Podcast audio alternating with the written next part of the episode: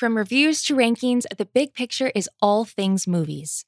From in depth analysis of the latest flick to sit down interviews with some of the biggest movie stars and filmmakers on the planet, Sean Fennessy and Amanda Dobbins have got you covered. Check out The Big Picture on Spotify or wherever you get your podcasts.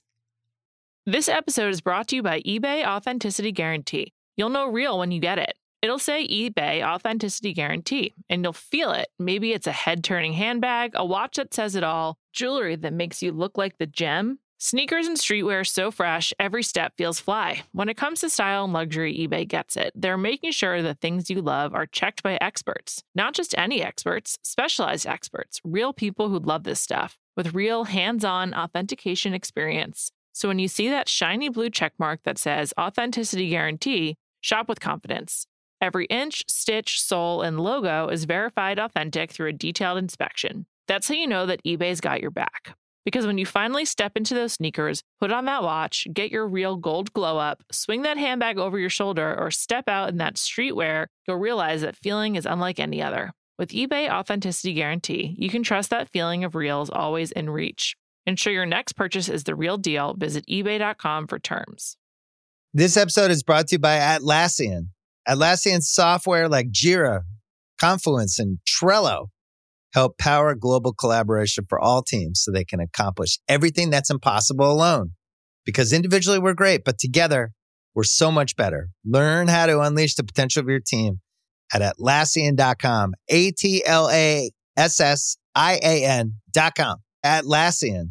Tap the banner or visit this episode's page to learn more.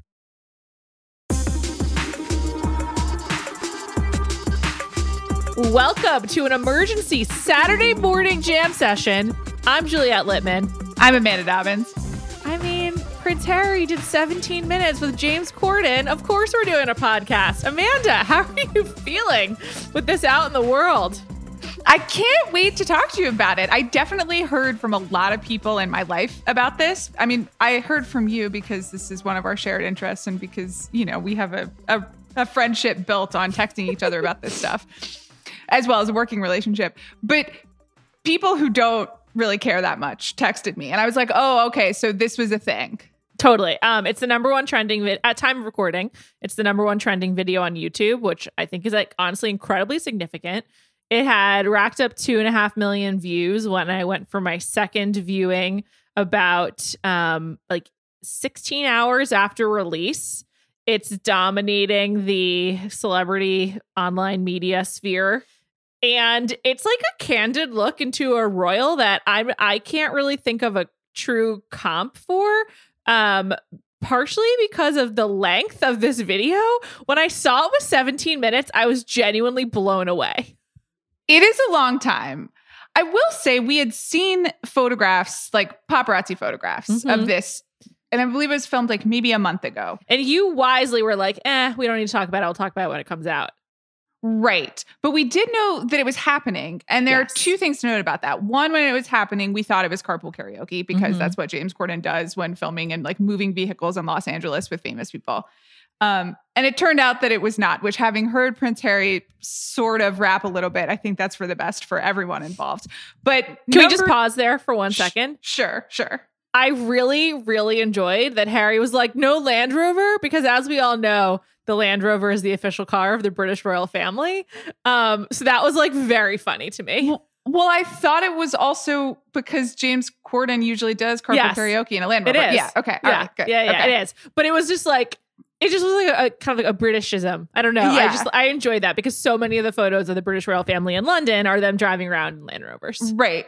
I thought the other notable thing is that I do believe this was filmed before the official announcement that Harry and Meghan were stepping back from the royal family, or maybe mm-hmm. not stepping back. We're going to parse some of the language in this video, but that they would no longer be part of the official whatever, the Queen right. statement, and then their somewhat salty response. Right. So this was filmed before, and I do think kind of the tone and some of the this the strategies and the the shared statements uh, are really fascinating in that context. And but I think the timeline is really important to understanding them. Absolutely. Absolutely. Harry did say, we will definitely come back and parse this, that they are stepping back. They were never going to be stepping down. And um, we'll come back to it. I Yeah. I'm just kind of curious, like, how are you feeling about Harry on a scale of one to ten today versus how you were feeling about him yesterday? Certainly better. I want to address something that you said like two minutes ago, which is that this is a candid look at Prince Harry. Hmm. And I'm going to be really honest at you with you. I don't think this is candid at all. I don't think that that matters, but I think that almost every single part of this, including some of the jokes that he made and also his statements about the royal family, his feelings on the crown, like Archie, was all carefully considered. And in some ta- cases, aka the jokes written for him. I don't think that's a bad thing, Yeah. but that was my response. Um, it's funny. I like my most of my questions are related to like what was the negotiation for brokering this like? Like what kind Mhm. of things did they talk about before? What were like the must-haves, whatnot?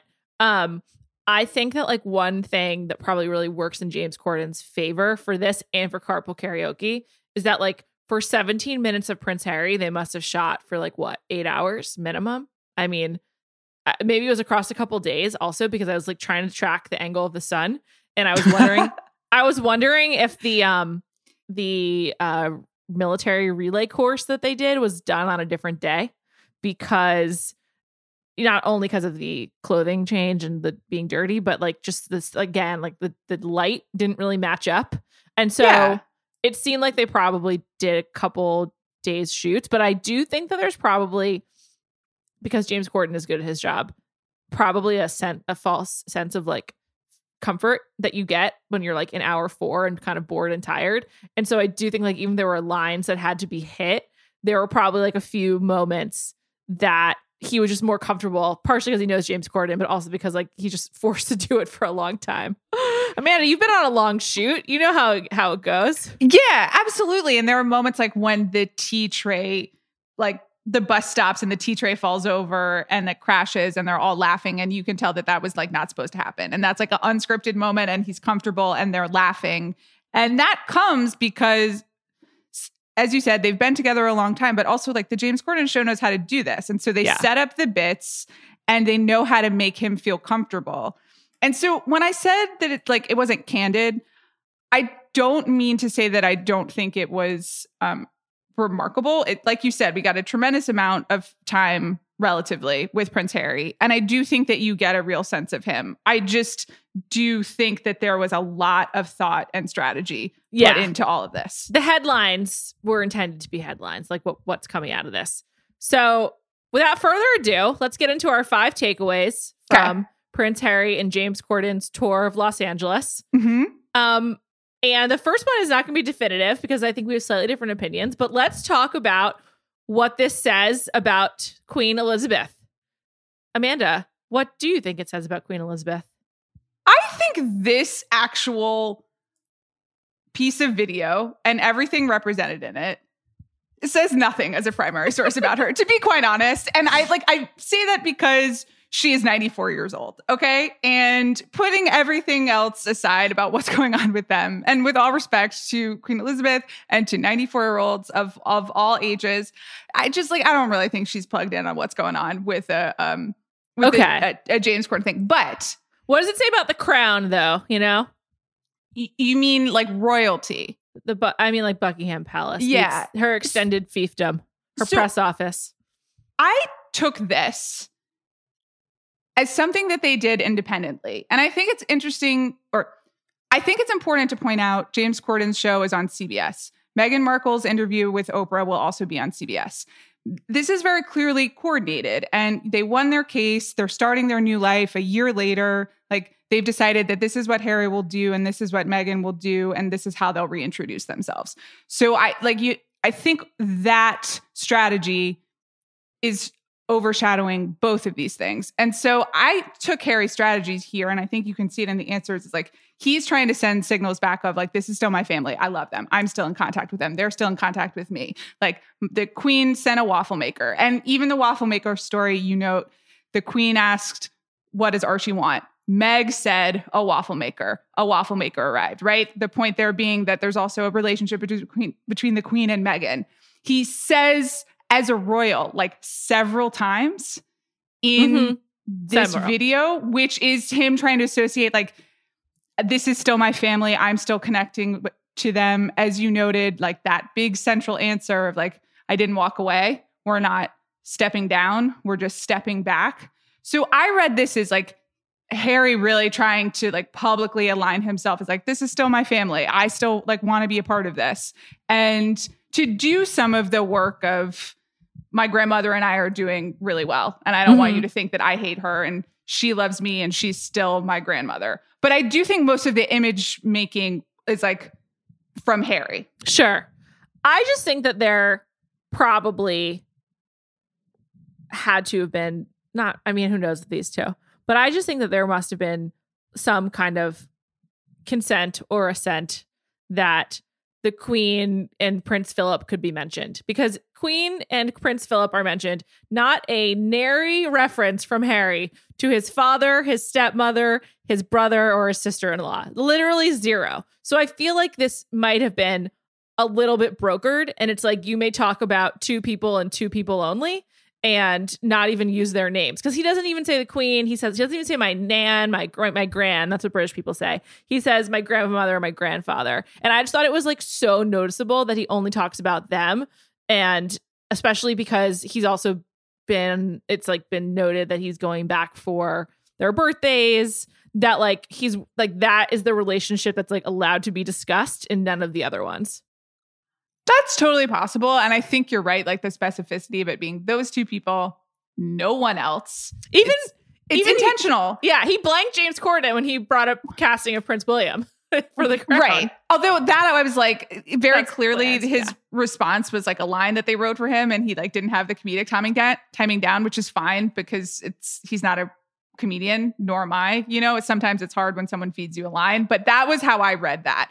I thought he landed that one line really well of like it's ca- it's casting. It's not good casting, Right. but it's casting. And, and maybe it's like the editing just didn't really get there, but you could see that someone had told him what to say. So I, I agree with you that it's deliberate. And I think also the timeline again, this is before the latest falling out, right? Um, between like the Palace Funkies and Meghan and Harry's PR.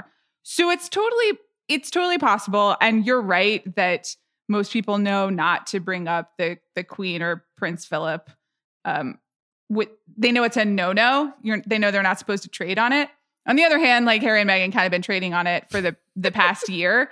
And the thing that you always read about all of the royals and especially their flunkies and their com- their press offices is like how separated and competing they all are. And Yeah. so there's not as much coordination as you would think or like as we as you know people who follow the media and expect you know major corporations and trained publicity p- officials to know how to do they like aren't often doing that in the palace which is the only reason i think it could have just been harry doing it Sure. That's interesting. I just thought there was something so specific about the anecdotes that were shared. Like Mhm. the Zoom thing is like we know Queen Elizabeth. I mean, James Corden asked, "Does does the Queen know how to do Zoom or whatever?" And we all know that she does because we've seen it. You know, she's been she's been doing Sure. that, so it's like not really a good question. No offense, James Corden. I did a great job. Um, so of, of course, and like of course, I am sure that the questions about his family were pre-screened. I mean, a- as you said, all all these questions were pre-screened. I, the way that james corden delivers how do you feel about the crown Yeah. it's like i think james corden's incredibly talented and i think this show is like a testament to it and that was the most unnatural thing that i've ever seen him do And also the amazing. Thank you for we've all been wondering. And this takes us to number two. Our number two takeaway about this video. New PR teams definitely got involved. And this is something that Amanda's been asking for for about 14 months. So I don't know about that. Let's talk about the publicity teams involved because my thing, and let me just be super clear right now. I know nothing except what I saw in this YouTube video. I'm just guessing. But I really believe that Netflix was involved in oh. crafting his crown answer. And that was like the first thing that jumped out to me. And I was like, wow, this is pretty deft. There is definitely someone else writing these. And for my money, it's probably the Netflix team who make the crown and also are paying Harry and Meghan for like a huge, huge producing deal. And so who have like a real incentive to smooth it out for them. But I like. Can I incredible win incredible win for netflix also when the, the answer to what do you do all day and what do you do at night is watch watch jeopardy and netflix i mean what Yeah, a I win I know. It's I, the, the Netflix when he said it was amazing. But wait, can we go back to his crown answer for a yeah oh, second? of course, of course we need to parse okay, it I transcribed it. I'm just going to read it, even though, you know, maybe we could just play it instead. But it gives you a rough idea of what that lifestyle, what the pressures of putting duty and service above family and everything else, what can come from that. That's like an extremely loaded thing to be saying about the crown as it relates to his own life. I mean, oh it's my god. very very smart. And you know he goes on to say i'm way more comfortable with the crown than i am seeing the stories written about my family or my wife or myself. That to the crown is obviously fiction. Take it how you will. I, I I have to say, my response to that was like the British royal family could not be happy that he is saying he likes the crown in any way. I mean, this is also coming off of the season that details his mother's um, bulimia and her unhappiness, makes his father seem kind of like a monster, but with nuance because Josh O'Connor is a freaking god. I hope he wins a Golden Globe. Um, did he get nominated? Yeah, he did. And you know, it's a pretty like textured portrayal of the waffle maker sender, his grandmother. So that's like pr- coming off of this season in particular is pretty wild. And I, I mean, I was just shocked that he acknowledged the show. I mean, I guess you have to if when you're in business with Netflix. i can't believe this didn't come with a hashtag ad at the end of it juliet like we're violating some consumer laws because if i were a family member i'm going to be really honest because we talked about you know this season of the crown and kind of the in the hubbub the uk should there be a fiction disclaimer all of it and people need to like people are grown-ups.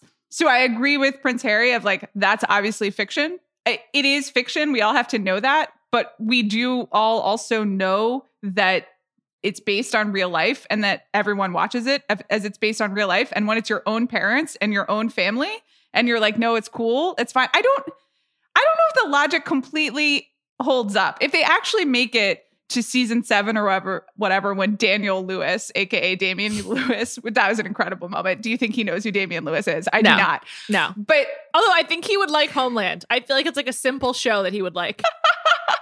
I agree with that. But if they make it to the part where he is actually being portrayed, I I really don't think that he would he would like it. Um, No, but me neither.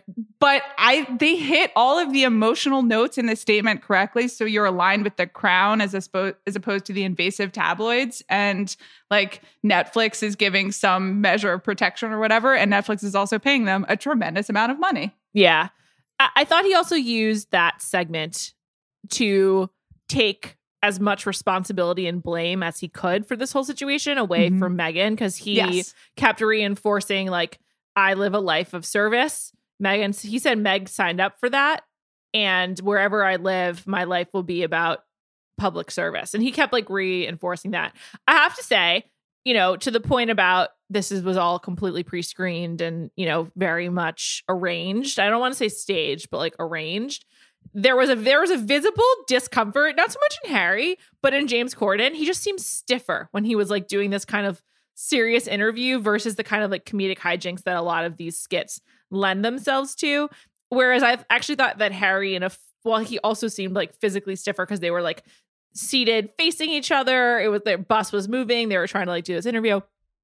I thought he seemed almost like relieved to be to be delivering some of these lines, like being able to say the agreed upon language to a friendly audience that's like rebuking his enemy, the press. He seemed like he was enjoying himself in like a kind of subtle way. yes. Two things there. Number one, I do think that situation in which he has his talking points and he knows what he's going to say is more familiar and comfortable to him. That's how he has been a public figure, whereas Totally. James Corden is not like a 60 minutes anchor and he is, you know, used to, and I, I, I think James Corden is very talented. He just does a different thing. And so some of that is just kind of like PR people and the roles they're familiar with. I do also think that like Harry and Meghan clearly want their side of the story heard. Mm-hmm. And there are many different reasons for that. And I think, you know, we think some are cynical and some are really, you know, relatable and some are completely unrelatable just because n- no one will be ever be as famous as the two of them but to be able to talk about your family and your relationship with your family after having not been there for a year i get it um, and i think maybe you're seeing there at least a little bit of maybe not relief but it's clearly what he's been wanting to communicate Yes, I I think that I think that's right. Um, it was just very. It was just this is also fascinating. I found it honestly riveting. I was like eight. I was like eight minutes in. I was like, wow, it's already been eight minutes. I'm having a great time. Um, it's well paced. It they is do the bits well-paced. first, then they do the serious section, and then they do the you know weird physical triumph, um, which was pretty funny. This episode is brought to you by eBay Authenticity Guarantee. You'll know real when you get it. It'll say eBay Authenticity Guarantee, and you'll feel it. Maybe it's a head turning handbag, a watch that says it all, jewelry that makes you look like the gem. Sneakers and streetwear so fresh, every step feels fly. When it comes to style and luxury, eBay gets it. They're making sure the things you love are checked by experts. Not just any experts, specialized experts, real people who love this stuff with real hands on authentication experience. So when you see that shiny blue checkmark that says Authenticity Guarantee, shop with confidence. Every inch, stitch, sole, and logo is verified authentic through a detailed inspection. That's how you know that eBay's got your back.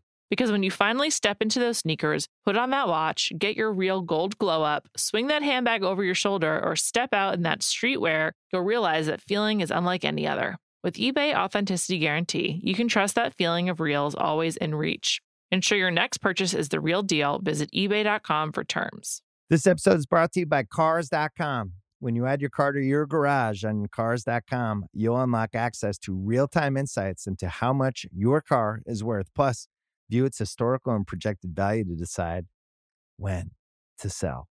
So, when the time is right, you can secure an instant offer from a local dealership or sell it yourself on Cars.com. Start tracking your car's value with your garage on Cars.com. On May 10th, Kingdom of the Planet of the Apes is coming to IMAX and theaters everywhere. What a wonderful day! This summer, one movie event will reign. It is our time. They stole my village. I know where they're taking your clan. Bend for your king. Never. Kingdom of the Planet of the Apes. Only in theaters May 10. Tickets on sale now. Rated PG 13. Some material may be inappropriate for children under 13. And that brings us to takeaway number 3 The Mhm. James Corden, James Corden and his writers, they know what they're doing and they know how to nail a redemption story. Yeah. Um, I remember when Justin Bieber did his second carpool karaoke. Must have been like six or seven years ago, and it was sort of when he was in the throes of like his kind of delinquent phase of like I don't know, just like egging, like having when he like, left house parties somewhere. yeah, like having like house parties and like people like really didn't like him. And I remember watching him on Carpool Karaoke the second time, and I was like, James Corden just really makes people likable. Like he, that's kind of like what you want in a host. And I remember they just kind of like nailed that. And I, it's funny seeing that kind of happen again. Yes.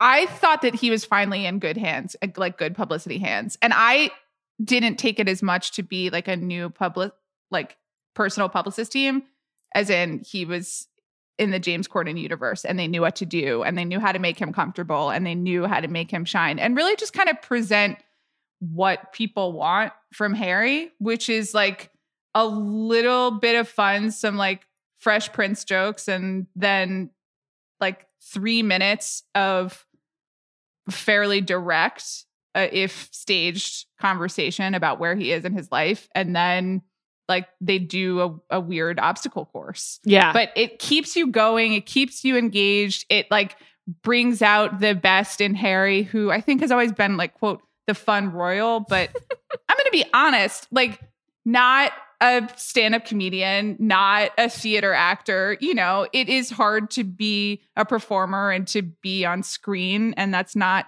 a skill set that everyone has. People have many different skill sets, but they find ways to make him be someone you want to watch for 17 minutes, which is not easy. Yeah, it's really not. Uh, a kind of like interesting 2021 subplot is Kelly Clarkson taking the Ellen spot of landing some of the most important interviews. She just got Jill Biden and as jam session listeners might know, I'm a, a big Kelly Clarkson show fan of, on YouTube, and I just noticed that like the caliber of guests shot up lately. She got Khloe Kardashian recently, um, and I think also like James Corden being put in this position to do like the funny bits, like. I, you know, he obviously has had pretty good star pull for a while now, but I think this is like really high profile. Um, and it's sort of a new era. It's interesting to me.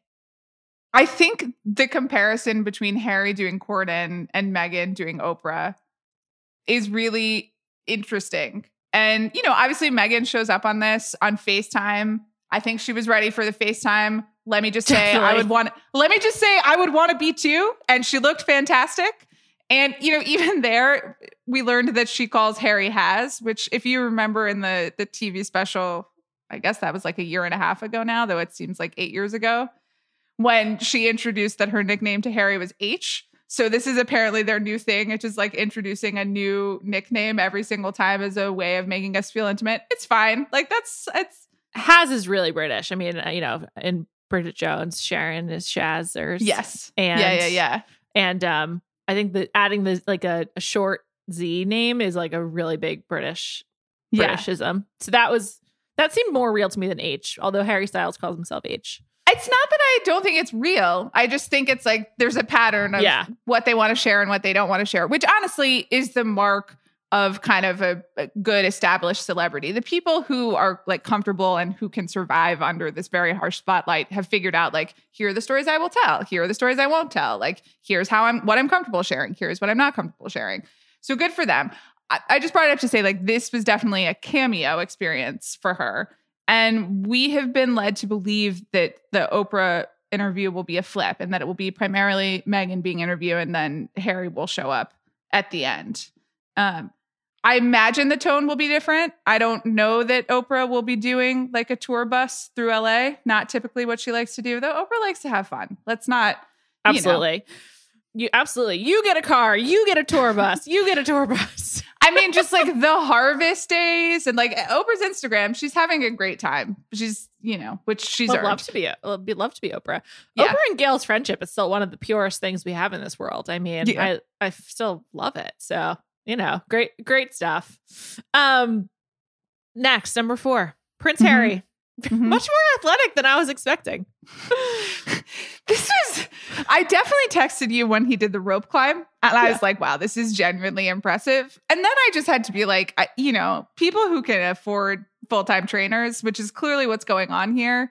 It I mean, he has like he obviously has a military background that is really important to him and that's how the segment is introduced like they that's i guess like the quote reason they're doing that that and also it's like funny to make james corden do an obstacle course i guess he leans into it so but he's just in really good shape and i was just like i think about how much time it must require to be able to like do that rope climb just by yourself you know after a year in quarantine Yeah, I know. I know. Uh, it just seemed like uh, it, I was wondering, like, if he specifically practiced for that. Like, did they tell him what all of the all of the steps would be and everything?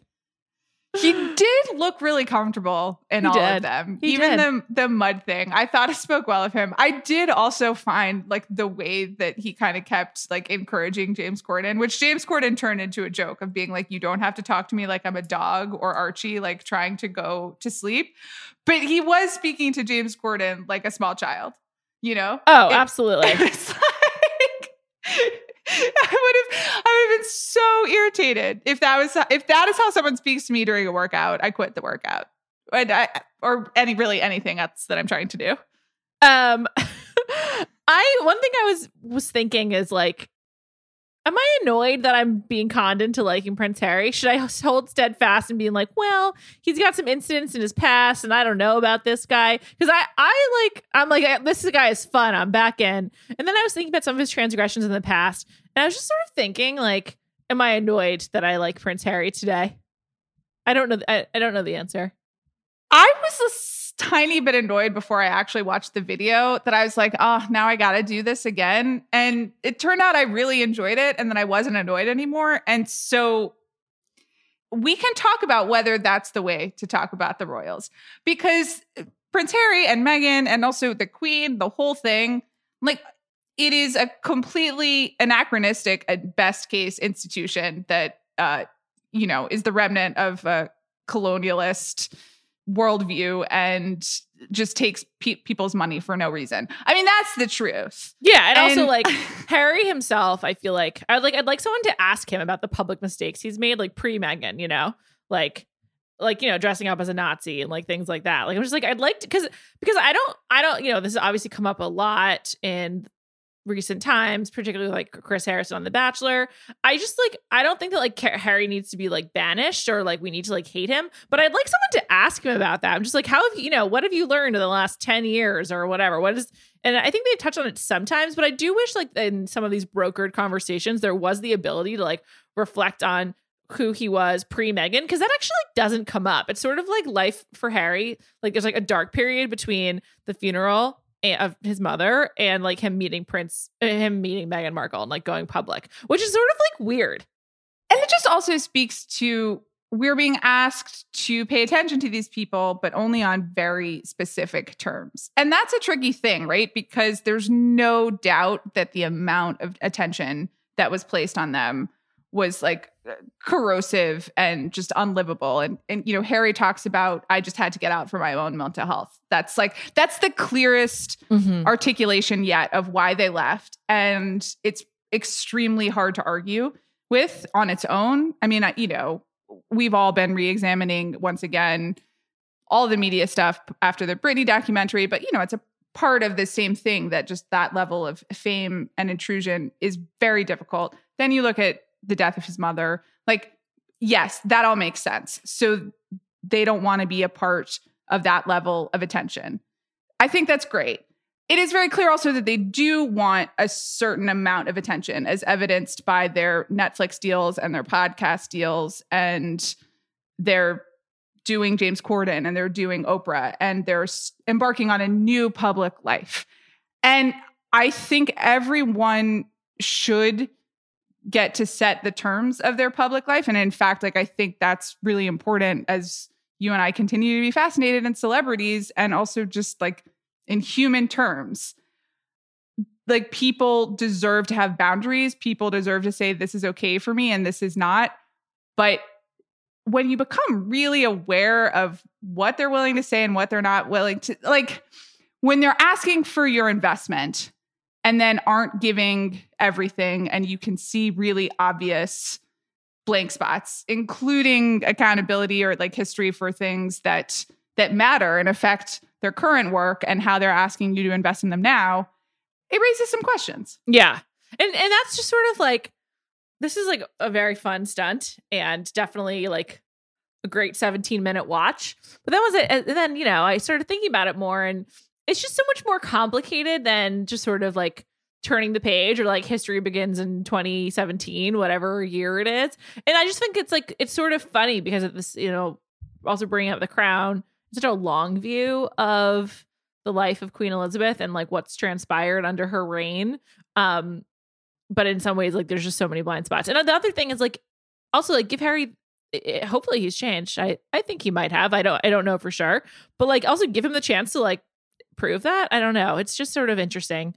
Um, and and obviously, as we've been discussing for the last however many minutes, it's like all this is sort of like brokered in advance, and this is what they decided to talk about. I hope that they become truly more candid as they move forward. But in the meantime, takeaway number five. I just wrote down Haz, which is, as you said, what she call what she what Meghan calls Harry, apparently.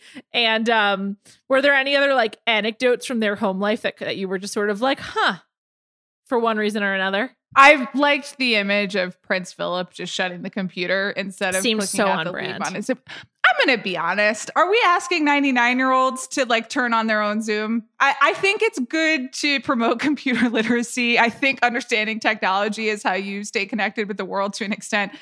But my man is about to turn 100, and you know, I like there are things that. Speaking of, by the way, people who just have not addressed certain aspects of their past, and I just, Oh. I, But I, I- I've written Philip off. He's an asshole. I know that about him. sure, I have no right. doubts, and I have no interest in in finding out otherwise. Right. I, like he is 99, he's turning 100 if like there will presumably be birthday celebrations for him. So once again it's this interesting thing of like how are we all going to partake in royal family content. And I think like a lot of a lot of the coverage will just be well, he's 100. Um, and then I think a lot of people will all um, you know, reflect on how he represents a, a certain and hopefully different era of basically everything. But regardless, I don't really expect him to click the leave Zoom button. Like I basically forget to all the time. It's really hard to find. I so I I thought that was funny. I, that had like a real ring of truth to it for me. Totally. Totally. It's just funny to think about Queen Elizabeth and Prince Philip sitting down at a computer. I would have sworn they were like phone people, but who knows? I noticed that Harry's phone was does not have the three lens camera, and I was surprised surprised by that. Oh, Um, interesting. It was just uh maybe just he has an iPhone 10, not an 11. Who knows? Okay. Um, but uh, yeah, I mean, what a what a drop from Team Corden. One final question. Hmm. Do you think he actually watched Fresh Prince of Bel Air? Probably a few episodes. Okay. Seems like just- something that was probably transferred across the pond. He didn't seem to know the words. It definitely seemed like he had done some rehearsal like a day before, and maybe that's what he could remember. I I just don't really think of like 90s sitcoms as being exported in the same way. Like I, you know, I don't really feel like British people know about Saved by the Bell, but maybe I'm wrong. Maybe they do. I think Fresh Prince was different though because it was on in prime time, where Saved by the Bell was like a Saturday show. I guess that's a good point. I, I guess I just watched them all in the afternoon because that's when I was allowed to. But Right. you make a good point. um. Also, like Will Smith is just W- I- So the- one of the most important Yeah. movie stars. Yeah, and, and as as we've discussed at Yeah. length. Number one fan over here. Yeah, seriously.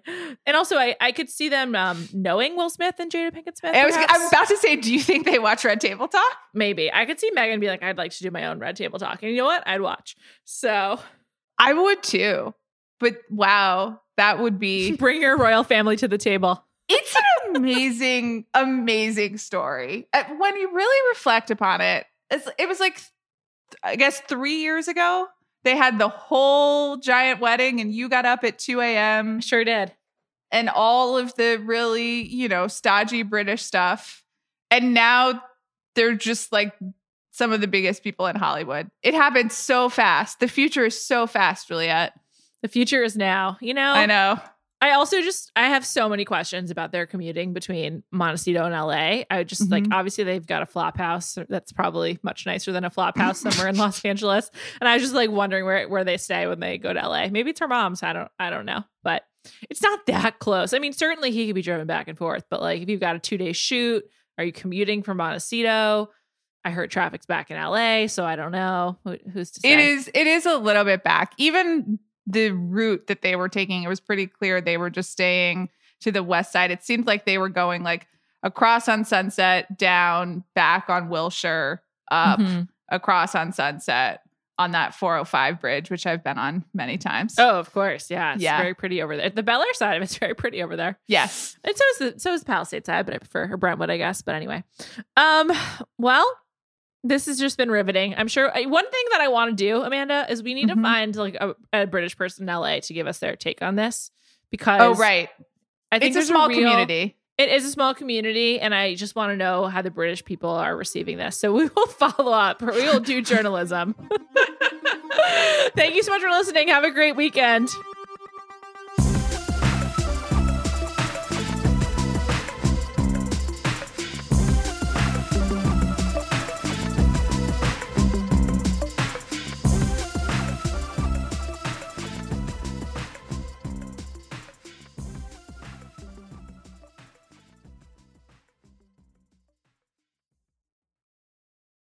This episode is brought to you by State Farm.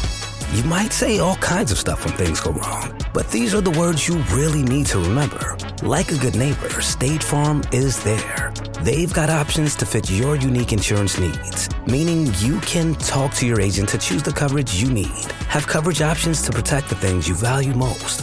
File a claim right on the State Farm mobile app and even reach a real person when you need to talk to someone. Like a good neighbor, State Farm is there.